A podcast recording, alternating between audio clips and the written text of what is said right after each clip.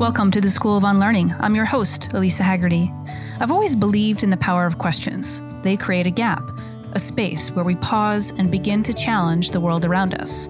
Without questions, we're stuck in the trance of life, a life given to us versus one created with agency. Your journey to rethink and unlearn the norms no longer serving you begins now. Hey friends, so welcome back to the podcast. Uh, today on episode forty-one, we are sitting down with Lauren Fleshman.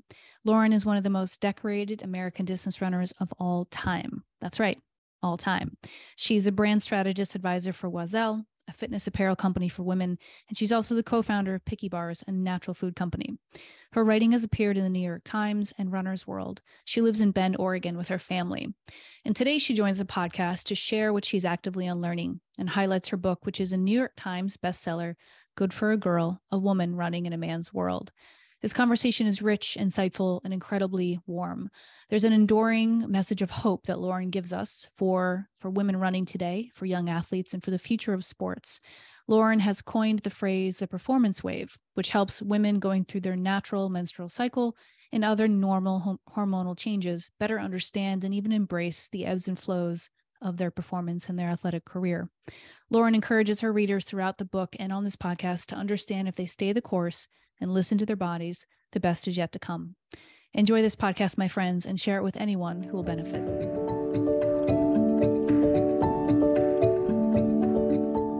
All right. Hey, Lauren, welcome to the School of Unlearning. Hi, thank you for having me. Yes, I'm so honored to have you here. Been actually a big fan of your work and your running for a long time. I don't know if we're exactly the same age, but I remember in high school and college kind of following along with like athletes and being like uh, just in the know of of who was doing what. So happy that um our paths have crossed today. Yeah, me too. Yes. So um you know I I had you on the podcast for a number of reasons. I've been actually a big fan of Picky Bars for years because they've saved me on many trail runs when I was hangry and needed fuel. Um, but the book that you most recently published, Good for a Girl, A Woman Running in a Man's World, um, is out and about, New York Times bestseller. So shout out to you.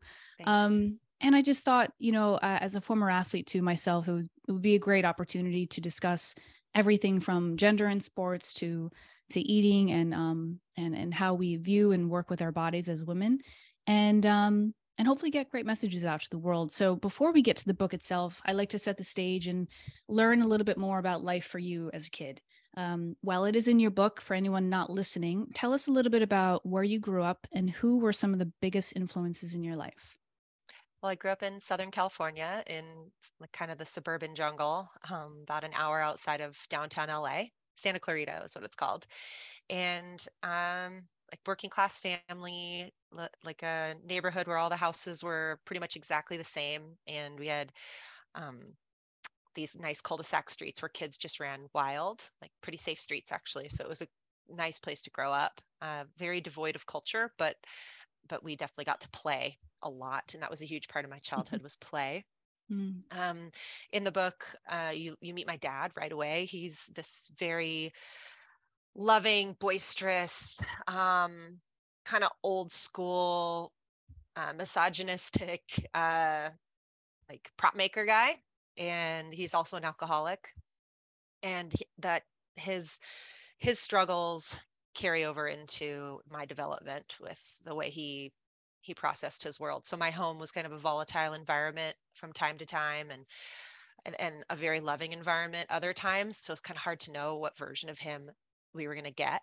And uh, that that combined with my natural desire to be good at things, um, like I, I was like a person that liked to master different tasks and crafts, piano songs, crazy human body tricks. Um, but then I started to Com- try to perform for him when he got home from work as a way to connect. And he really loved to praise excellence. And mm-hmm. It became this thing that uh, a way for me to seek his love when his love was hard to consistently come by because of his alcoholism. So that really shaped the early years of my life into what became a professional running career and a career of a lot of high achievement. Mm. Um, and then it took me some time in the story. Part of the story is learning how to Uh, pull out those claws of the, the unhealthy reasons why you're driven and and hope that what remains is like a true internal desire to be driven. And yeah. um, that was a fun part of the book to write, actually, a nice challenging narrative to go through it. Yeah.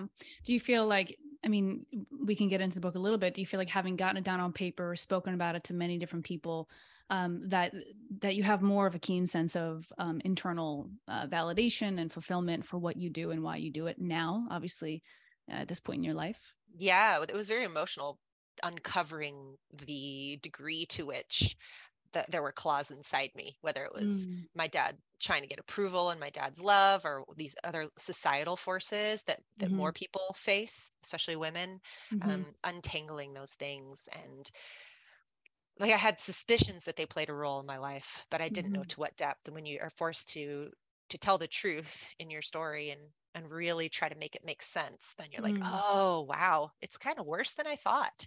And then there's a liberation in, yeah, yeah. in understanding it, like ha- feeling like you have a true understanding of what's going on. Yeah, that self-awareness piece is huge. And I do think it can only really come through the through the reflection and the expression of it. You know, I think that's where we solidify like wisdom and learnings, is through the processing of it. So um, I'm happy you had that experience. And as I was thinking about what you shared with your father, sort of the unpredictability of maybe his temperament or what you were going to get, we know that, and I'm sure you know this through your work, and I'm not sure if it's mentioned in the book, but we know the influence of like early childhood experiences, the ACEs score, and how we can assess um, a household and how that sort of unpredictability can influence a young developing person. Do you think that actually helped influence or like pave the way for you wanting to be masterful at so many different things, that you just wanted so many different avenues to like find connection and find praise? Yeah, for sure. Yeah. I think it was sort of like backup plans upon backup plans of ways to be yeah. valued and appreciated and loved.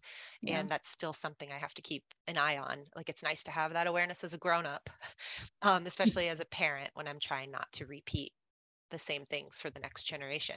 Yeah. It's humbling to see just how a child mind works and how you can yeah. end up carrying that for, for decades until you address it. Yeah. Um, as you're thinking about, you know, part of the thing I, I talk a lot about on my podcast is, is the, the concepts and the constructs that we unlearn. You know, I think most of, most of adulthood is unlearning. It's unlearning what we thought we had to be.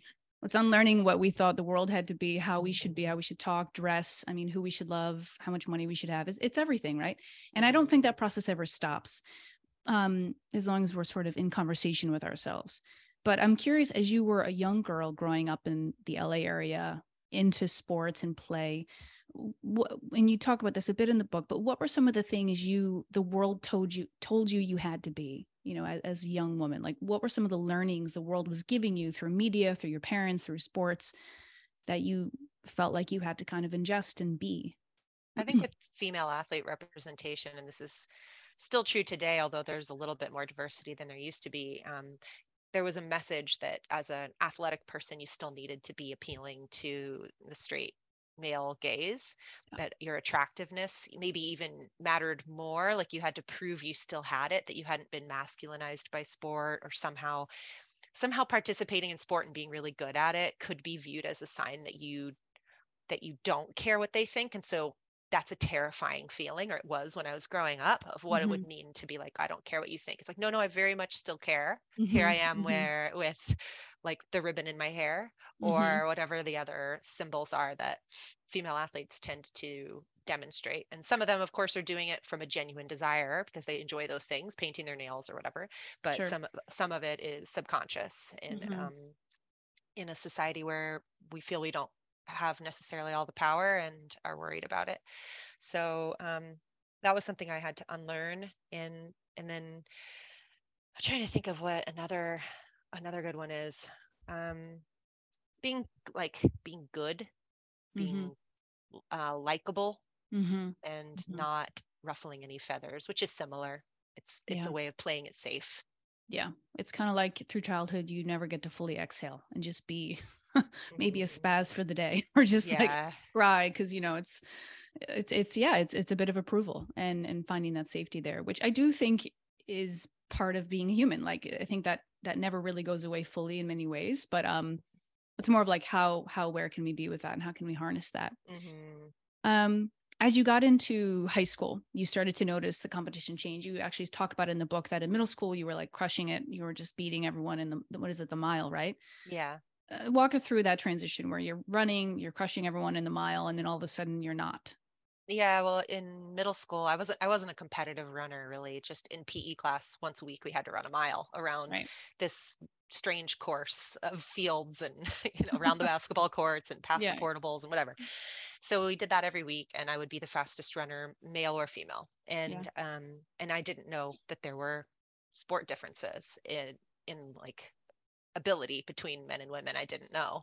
Mm-hmm. And so um, and then once puberty happened, it happened to The, the boys around, and like it impacted me. Male puberty impacted me before my own, because I was such a late bloomer. I didn't hit puberty till I was about sixteen. Mm-hmm. So um, this guy, Rocky, his body changes over spring break, like in, in a matter of three weeks, he, it goes from me beating him every week to him destroying me. I mean, by mm-hmm. a, a huge margin while I'm already running my best. Like I didn't have a bad day. And it was very confusing, disorienting. I was like, what the heck explains this? Um, yeah. And that's when I learned about male puberty and kind of that fork in the road that uh, differentiates what my body was going to experience and what his body was going to experience. And that was devastating to me because it felt like the first time that I was shown a ceiling. It was like, oh, yeah, this idea that you could be the best at anything you work hard at really mm-hmm. has this asterisk next to it that's like, well, except sports. Um, and in sports, you could be, you can still win, but you have to be the best girl. You have to be good for a girl, which is part of what the title means. Mm-hmm. Um, and that I had to adjust to that. And then it was a little bit of like taking inventory. Okay, well, what does good, good for a girl mean? Like, what does it look like? How is it rewarded in society compared to being the best period or the best boy? Mm-hmm. And there were and still are massive differences in those yeah. forks of the road of what what it means and what the rewards are and the recognition and all of that. Yeah, yeah. The gap is large, and it's still it, I think the gap is closing a little bit, but we could talk about that later in the podcast.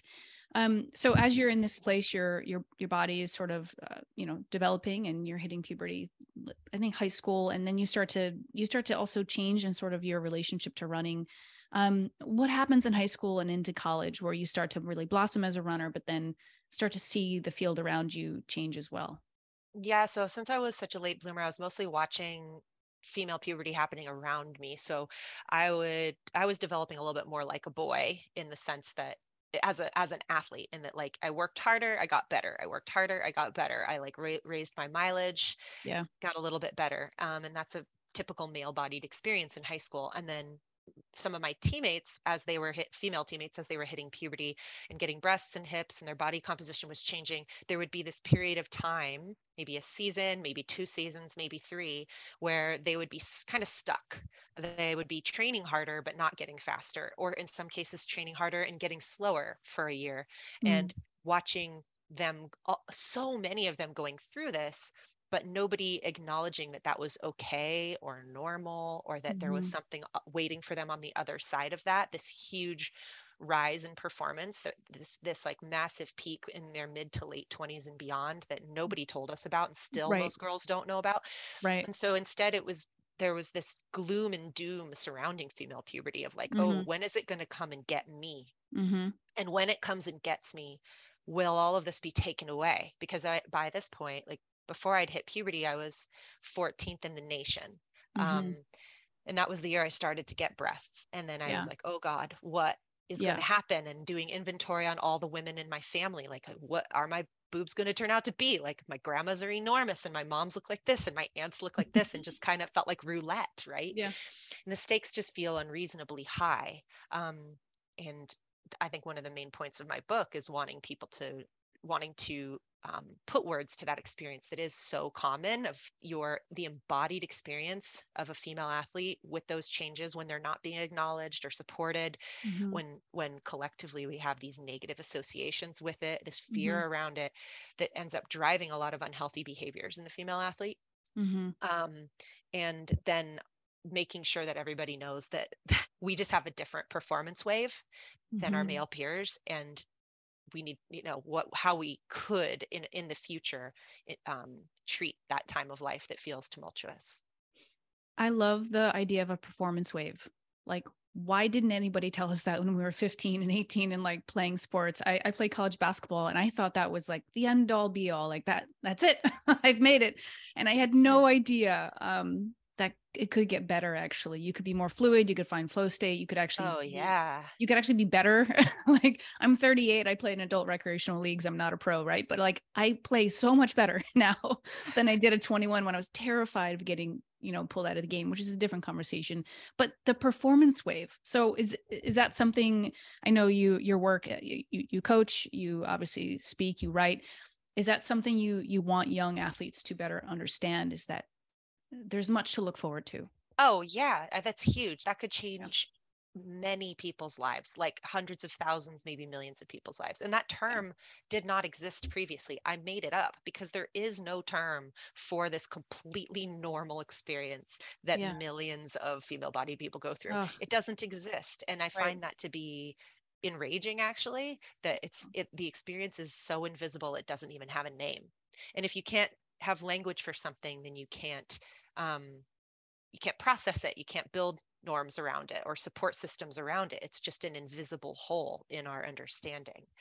Um, and so I, I don't know exactly how to go about continuing to put force behind this concept, because I'm not like a PhD in human physiology. Like, I studied human biology and women's yeah. health and athletic performance in school, but um, I think it's just, I think it's going to take a lot more a lot more scientific consensus of people deciding it matters and wanting to collect a body of research underneath it. And we've done that in other things like yeah. relative energy deficiency in sport or the female athlete triad. Like, we've identified right. concepts and then built out science underneath them. Right, right.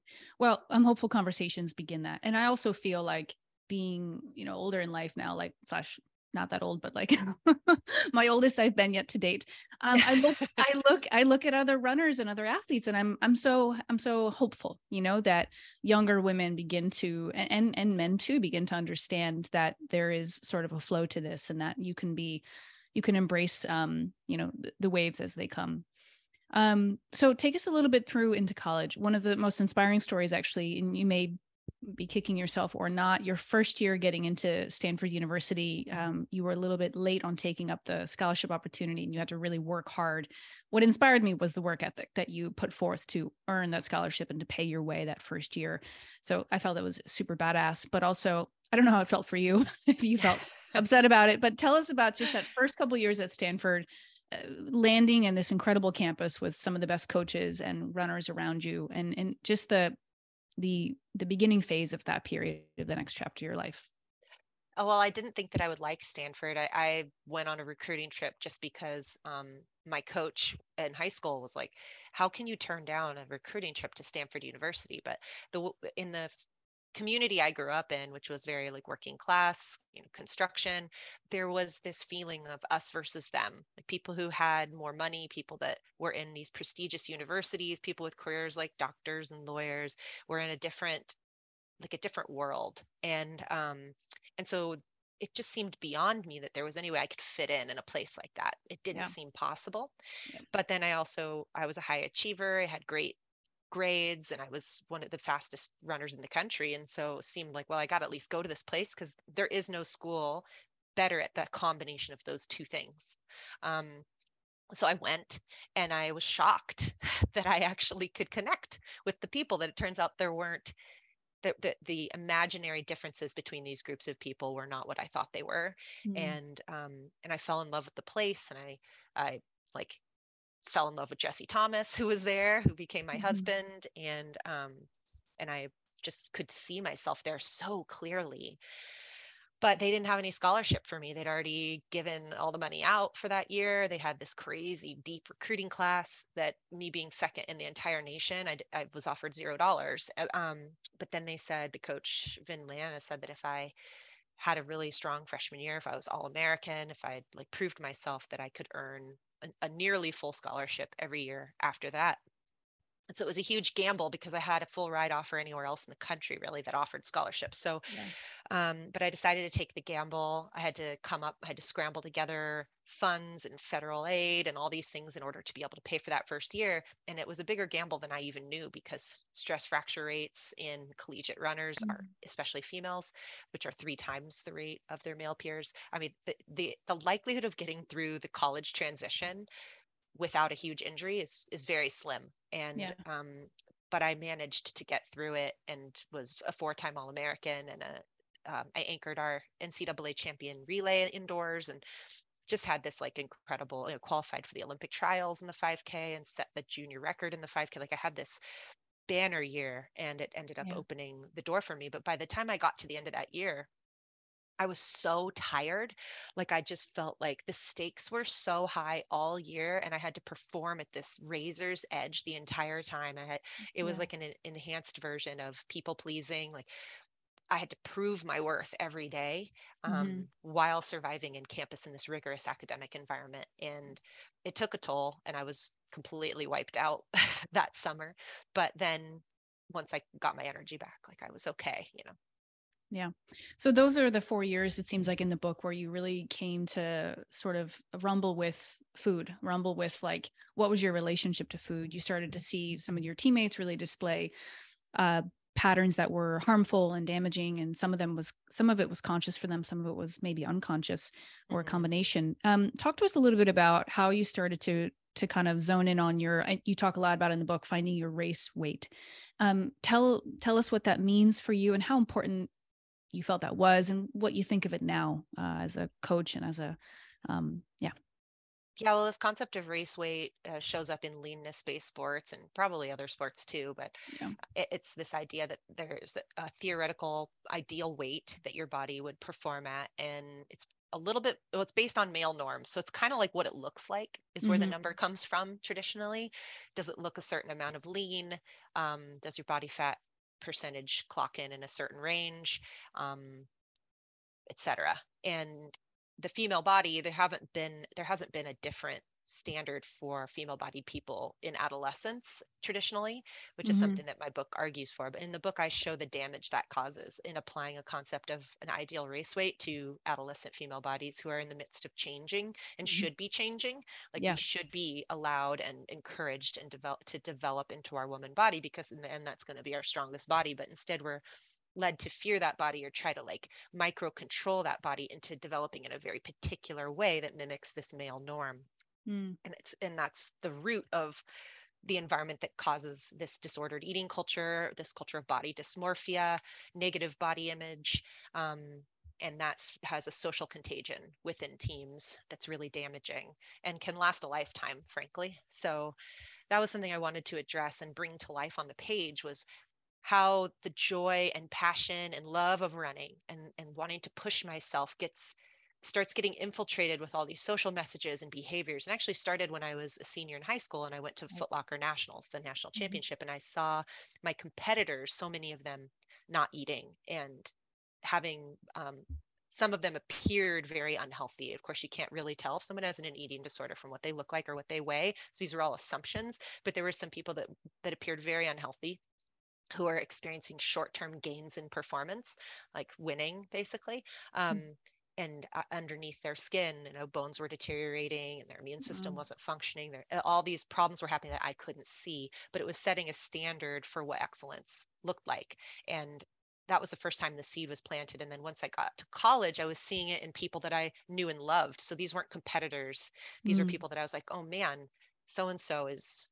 has bulimia, and so-and-so is afraid to eat carbohydrates, and so-and-so, like all these women are trying to control mm-hmm. their development. And, um, and I really didn't want to do that. And so I held out for a long time, because I had had a really strong voice in my high school coach that told me that, that, that could like backfire pretty significantly. Yeah. And I'd heard of a story of someone who broke the national record, and I read about them in the L A Times, go on to have to retire from collegiate sport early due to yeah. eating disorders. So I knew that it could go in a direction that I didn't want it to go. But eventually those messages did get into my mind of like, yeah. once I was really close to the top and trying to maintain my space at the top, wanting a professional career, and the more people talk to me about race weight, I started to kind of embrace it a little bit and look at yeah. it as just like another extension of discipline. And mm-hmm. I justified it. And then I started fixating on calories, and I started fixating on what my body looked like in the mirror. And then mm-hmm. the other thing that's just totally absurd about that is that female bodied people, their body changes like day to day. I mean, really, yeah. like, and, and definitely month to month. And you're mm-hmm. going to, like, for me, I have a swing of over five pounds at different mm-hmm. times of the month. And so the mm-hmm. idea that you should be able to clock in a certain ideal number on a scale on race day, when races can fall any day in your cycle mm-hmm. is mm-hmm. so damaging. It's like, it's useless information, and it, it's distracting from what you need to be thinking about, which is unself-consciousness, in order to like find your power. Yeah. So I just, I, but I fell into the same trap everybody else did in the book for a couple of years. And I think that that is part of what makes the book work, because I am, at first I'm standing on the outside judging the behavior, but eventually it comes for me too. And the strength, the, the strength of those forces. Right. And, you know, women experience this outside of sport in a very significant way as well. So it's a human story too.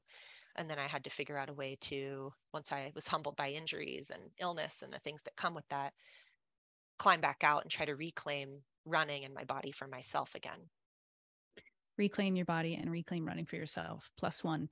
Um, there's a section in the book actually where I felt really um, a tremendous amount of compassion and empathy throughout, right? For everyone, for yourself and all the people who are facing this sort of gender norm and this, this media and the messaging and comparing to the male gaze. Um, but there was a section where you say, I, I was doing everything still by the book, like nutrition science. I was still following that. I wasn't skipping meals. I was having a snack when I needed it. Like you weren't, you, it's almost like you were obviously hypervigilant, just observing yourself, like, okay, don't teeter into the uh, damaging part, but, but still do it just, just right. So that you had whatever weight you wanted to have, or just feel the way you wanted to feel. So I, that passage really hit me, because I could sense as a reader that you were really um, struggling with both sides of it, like, but trying to find a way that still aligned with your integrity, like your integrity of like yourself and what you had committed to doing for your body, and doing it the right way instead of hurting yourself along the yeah, way. So I was trying my very best to stay on yes. the quote, good yeah. side of the line. Yeah. What kills me is that I just didn't need to be doing that at all. Um, mm.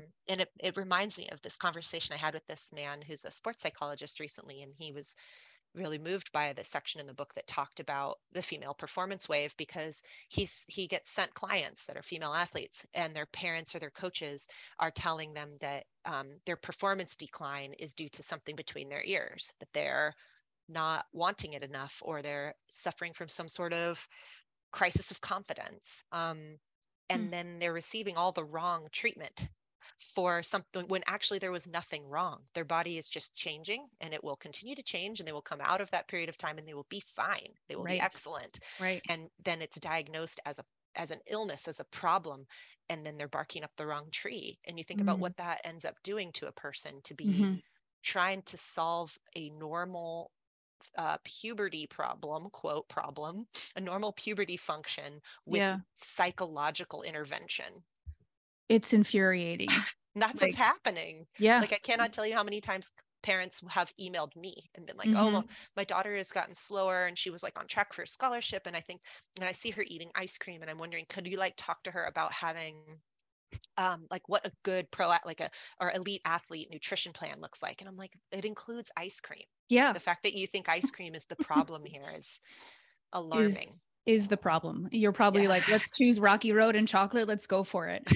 Um, yeah, that's, that's, it's just, it's really infuriating. You know, I, I think a lot about, um, just in my work and the things that I do in life. Uh, I, I'm a leadership coach. So I work a lot with executives and athletes on just uh, the process of becoming more of who they are. And a lot of the things that athletes too also experience is this sense of Um, just normal grief. Like you lose a race, there's grief. You you lose mm-hmm. a parent, there's grief. And a lot of times what I have found in society is that we completely judge and, you know, pathologize normal processes. Like mm-hmm. you're supposed to have sadness after you lose a race, like let that go, let that be expressed. You lose a friend, you lose a job. And so I think our culture obviously is a great way of repressing, and that does nobody any benefits really. Um, but I just, you know, I, I saw a lot of that through the book, was the sense of repressing, um, well, not for you, but probably all the athletes around them, like our, our true desires. Like if people want the cookie or people want the food, there was a lot of withholding, and that, yeah. that withholding plays a big role, like psychologically and, and physiologically and performance and also just mental health. Um, yeah. And I love what you said about pathologizing, like you're basically pathologizing female puberty. Yeah. That's like, what we're doing. Why didn't we get the, I, I wish I had the memo. I had no idea.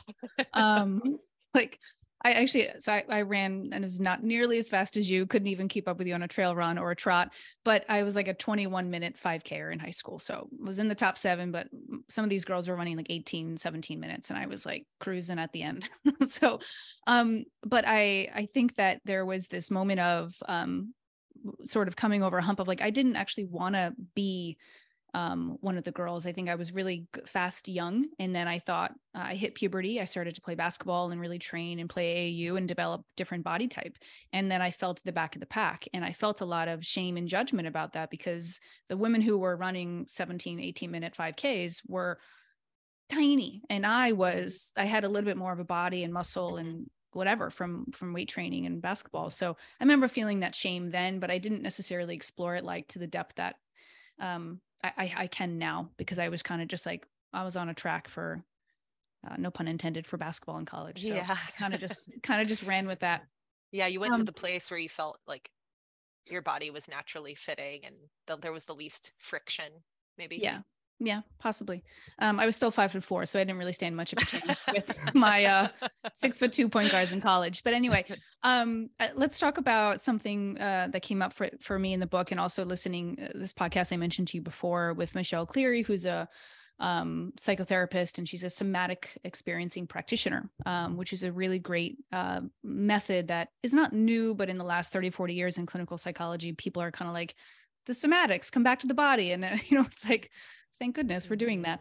Anyway, so in her podcast and in her work, she talks a lot about um, that disordered eating is actually um, uh, disembodied eating, mm-hmm. that that the behavior isn't the problem, that perhaps we've left the body, we've learned to disassociate from the body for lots of protective reasons.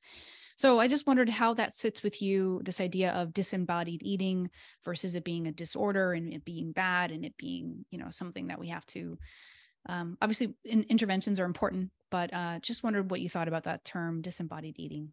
Yeah. Well, I think it explains, I think, I think about disembodiment and embodiment in the eating sphere, but also in just like standing proud in the body we have, um, mm-hmm. and versus popping in and out of our body to think about what it should look like, or like, and in the process of eating, that's popping in and out of your eating experience to think about what you should be eating or what food, not necessarily what food sounds good or whether you're hungry or full, but what it, what the diet recommends or yeah. whatever. And then I also think you can have disembodied eating by just watching television while you're eating. Um, mm-hmm. And so that you also, it's whatever takes, to me, I think of it as whatever takes you out of the natural, biological, and evolutionarily developed system for, for feeling what we need, our, our knowing of what we need and when we need it. Mm-hmm. Um, And so that, that is something that contributes for sure. And like this, the pressures of sport have, are full of things that pull us out of our embodied experience of eating and just being, because mm-hmm. you're striving, you're yeah. striving to be something else. Yeah. Um, and I liked what you said about how in coaching, you're working to get people to be more themselves. And that's mm-hmm. like it, being embodied is the key to that, right? It's spending less time thinking about who else you need to be. Fully. So I have a theory. I'd love to pause to, to posit it to you and see what you think. Mm-hmm. I think so many of the best leaders and executives in the world, uh, just, just high performers are former athletes, and the athlete mindset gets us so far. You know, we learn how to be part of a team. We learn how to push through challenges. We learn so much that benefits us when we step into whether the entrepreneurial or corporate world or just parenthood. I mean, there's a grit that athletes have. And I think that that is to be celebrated.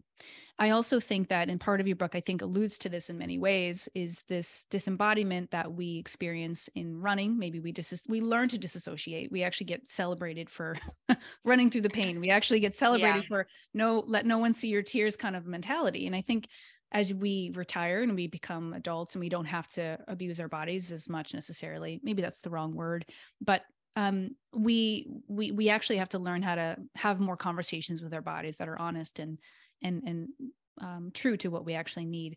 So the, the theory is that I think a lot of the athlete mentality benefits us, but as athletes, um, post-career, we actually have to unlearn a lot of these mantras and these things that don't actually serve us. They, they might actually make us become more of a martyr, you know, like um, take one for the team and let no one see your pain. All these sort of one-liners we were fed since we were yeah. very young. So just any yeah, like cover that? Your feelings or whatever it is. I think, yeah, yeah, it's similar to just what's, re- I mean, it's capitalism, right? So what's rewarded in a capitalistic society, we, which is human built, um, is blowing through your feelings, at least to a point, right? It's not sustainable forever, but yeah. similar to an eating disorder, actually, a lot of times it will, it comes like the, the disembodiment with yourself can be a short-term advantage in a system that we've created that rewards, like rewards such things. Yeah. Um, And so I can see why a lot of leaders and executives take the things they've learned in sport that teach them to blow through their feelings, um, to push through pain, to pull those long hours, to be willing to sacrifice one thing for another thing, um, mm-hmm. holistic health for some other achievement-based thing, mm-hmm. um, or to value like uh, your retirement portfolio more than your long-term health. Like we're trained to do that. Yep. In this, in a capitalistic society, but right. then you, eventually you get to the, a certain age where you can't really get away with that as much. Like your body starts breaking down, and I think that there's a reckoning that comes with that. Like a, yep. whether it catches you in your mental health or your physical health first, um, or your social, your, a lack of social support, mm-hmm. uh, genuine relationships con- and community, where it turns out you're you're forty-two and your entire social network is based on work, and you don't you you know, and suddenly that matters. Mm-hmm. Um, and then you have to figure out new ways to proceed forward. And so I, it, that's, I think that like the work of doing that is critical for people being able to even stay mm-hmm. in the field. Like yeah. they, they have to do all that unlearning to find a new way forward that's sustainable. Yeah. Um, but I also think that we could be changing the structures earlier of, mm-hmm. you know, and that's essentially what my book argues for in the right. sports world is, is like, can we build in holistic health from an earlier part in our life? Um, and is that even going to negatively impact success, or can they be congruent? Yeah. And I think in sports, like through my coaching over eight years of professional female athletes, I found that that you can do it in a way that's congruent, health and yeah. high performance. Yeah, I firmly believe both can exist. And when they do exist, there's more success. So um, tell us a little bit more. Are you coaching still these days? And if so, like, how are you approaching athletes and just knowing what you've been through, what you've experienced with just the, the mentorship that you provide? No, I've, I've been on a coaching sabbatical for two years. I found that I couldn't actually finish this book while coaching at the level that I coach. It, there's so much attention on so many small facets of an athlete's life when they're competing at the highest level and yeah. trying to achieve Olympic trials and things like that. And I wasn't, I wasn't going to be able to serve them well, um, while writing the book. And so I think right now I'm really focused on coaching the coaches and coaching the parents cool. through this book, getting the word out the best I can. Cause I do, I do, I know it has an impact when someone reads it and how they view female athletes in sport and sport in general. So I'm going to continue to push that. And then, um, but I do like coaching. I feel like it's such a privileged role to play in somebody's life.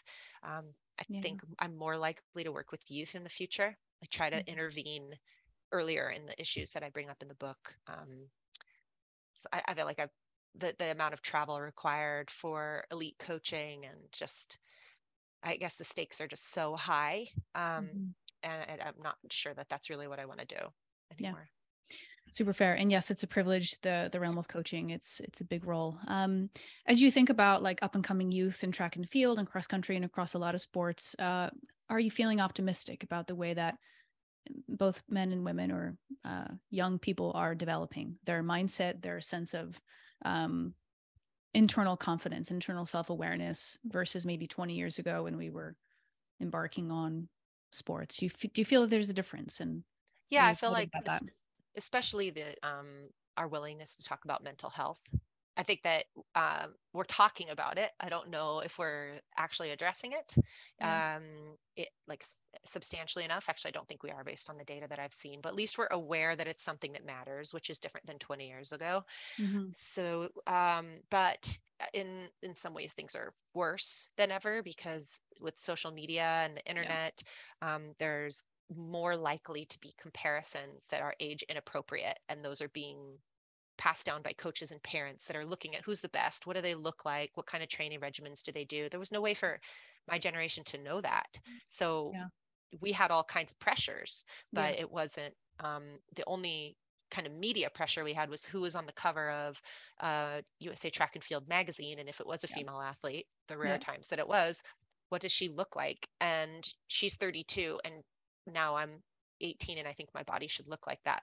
Right. So yeah, that's damaging um, and that we need context for that. But now that's everywhere. It's everywhere on the internet, curated images of people, of women at a different stage of their career that you can't even tell if they're healthy or not. You may be thinking you need to mimic someone who underneath the surface is developing osteoporosis and you won't find out for two more years. So exactly. it's just like, it, it's, yeah. I think in that sense, the stakes are really high and we're up against a very big monster. Um, big. We have to arm our, our athletes accordingly. So, um, Kate Fagan, do you know her, her work? I do. Yeah. She was on this podcast and we talked about her book, uh, All the Colors, uh, came out and a lot of her work. And we talked about how growing up, she grew up in a small town, upstate New York, how her, you know, basketball models, if you will, or heroes were like all within twenty-five miles and you only knew about them because of the newspaper, right? Like you only mm-hmm. knew what you knew and there wasn't social media back then. And there was obviously the pros and cons to it.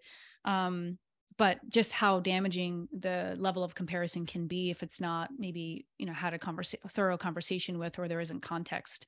Um, so I think I, I'm, I'm hopeful. Um, I'm hopeful that social media can begin a conversation versus be the end all be all of how we mimic and imitate the people around us. Um, and, you know, hopefully, you know, your speaking, your work, your writing will continue to amplify that message.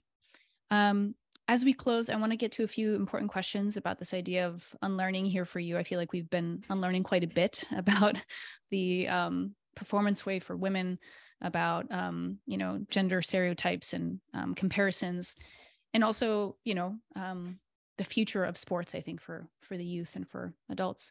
Um, I'd love to hear a little bit about what you're unlearning these days um, as you think about your own life. What are some of the things that you're challenging, you're reconstructing, your Um, you're rumbling with these days? Uh, something I'm actively unlearning is my previous ideas of what family can look like, mm-hmm. uh, because my partner and I are separating and we are looking at two homes and kind of um, also unlearning what divorce, what I've been taught divorce looks like. Mm-hmm. So both of those things, in order to have the imagination to create a, a path forward that's an evolution of our relationship. We do really enjoy each other and each, each other's company. We just don't want to be romantic partners anymore. Um, and so figuring out like what is possible that is, and continuing to have to pull out the weeds of what we've been taught is just the way it is, like what yeah. breaking up looks like, what divorce looks like, and what even like a successful marriage is. Like, um, like we've decided we have had a successful marriage because yeah. we are glad we married each other and mm-hmm. that we were together for the years that we were together in that capacity and have like been able to evolve to like, the peaceful decision to evolve and change our relationship. And so there's stuff like that that I think are key. Like if you want to live, if you want to be able to have kindness and love and respect for all the people in your life that are closest to you, you have to unlearn some of the things that that could drive your behavior in a direction you don't actually want to go. Yeah, one hundred percent. Um, well, congratulations. And sounds like it's a conscious evolution for you both. So that's great. Yeah. Um, and I'm sure it's difficult at times too, but also, you know, Uh, you're staying true to what's important for you both. So, um, and then as we think about this idea of unlearning, there is no set definition per se, but I always like to ask all my guests, this is, how would you define it? How would you define this idea of unlearning, or what comes up for you when you think about the word unlearning? I think that there's an unconsciousness to like, just kind of like, of course, this is how it is. That's something that's been learned, that's so ingrained. Right. Um, and so I think when you like, for, I'm also unlearning my ideas of, um, career and success right now. So I think you kind of go, oh, well, why do I think that that's how it should be? Mm. And breaking that apart and going, oh, actually, that's not coming from me. That's coming from, from X and Y and Z. Mm. And do those things actually align with what I believe or what my lived experience is, or mm-hmm. what the lived experiences of people I really respect and care about are? And then go, no, actually. So now how can I pick that out of me, like identify the places it has taken hold, mm-hmm. and be very conscientious about removing it. And, and, um, and that takes time. So as far as unlearning, I think it's like a time, uh, a, a thing that requires time, attentiveness, being mm-hmm. deliberate, um, and really, um, creative mm-hmm. and imaginative, mm. so that you can fill the spaces of the things you've pulled out with what you really want. I love that. I've never heard of the words creative and imaginative, um, with like sort of this definition of unlearning. So I think that's, that's a really important thing. I, I associate unlearning with a bit of a rebirth, a bit of a beginning again. And I think we, we get to do that. Um, if we get to do that with creativity and imagination, would be probably incredibly powerful for us and everyone else around us. Um, So we're going to come to a close. Um, I feel like I could talk to you for many more hours, but I want to be respectful of our time. And um, I have a rapid fire session if you're down for that. Sure, let's do it. I'm uh, terrible at these, but let's give it a try. I, I believe in you, Lauren. Um, these are simple, low lift questions, nothing crazy heavy, but uh, audio book or hardcover? uh, lately, audio book. Cool. So that I can do it on my long drives and my runs. Awesome. Favorite trail run ever? Deschutes River Trail, right in my town, from Lava Island Falls to Benham Falls and back. Cool. Favorite picky bar flavor? Moroccan, uh, Moroccan World. Okay. Three items you never travel without? Mm, my um, hair product that helps my hair curl and not turn into a giant poof. um, running shoes. Um, and I would like to say toothbrush, but that's not fully accurate. How the number of times I have to buy one at a Duane Reade or whatever is too much. Um, so let's say a book. Cool. And what book are you currently reading? I am reading Take Back the Game by Linda Flanagan, um, which is about youth sports and how they've lost their way essentially. So it's a, it's a good companion book to mine. Good. Up and coming um, runner on the scene that we all might want to keep our eye out for? Oh, um, I don't know. I, to be honest, I'd say I don't, I'm not really following the up and comer, up and comer oh. running scene, but I'm more inclined to say follow um, Kara Goucher's mm-hmm. yes. upcoming memoir and work, as well as uh, Alison Désir's book, Running While Black. I'd say kind of like the the wisdom of the middle-aged runner is what I'm more into these days than the promise of the future. Good. Youth. I'll put those in the show notes too. Um, advice to young uh, women listening, or women who are um, in the middle age as well, just advice to women who are listening. Don't settle for the static in your mind, um, the amount of headspace that's taken up by self-criticism, body dysmorphia, um, like time spent fixating on what are, what to eat, what not to eat, that there is, that there is um, a possibility of having more spaciousness, and um, by unlearning those things and claiming that space in your mind and in your heart to love bigger, to uh, accomplish the work only you can do in the world. And that we just, we don't have to live with that static. I love it. Thank you, Lauren, for being an incredible guest. I love the work you do. I can't wait to support you and follow you throughout um, all your adventures. Thanks for being Thank you so much. Thanks for the work you're doing. Thank you. Hey, friends. Thanks for listening to the School of Unlearning podcast. You can follow us on Spotify and iTunes. Be sure to check out the show notes, complete with links and insight you won't want to miss. If you enjoyed this episode, take one minute to rate, review, and share this podcast, because our learning and unlearning never ends, and we don't have to do it alone.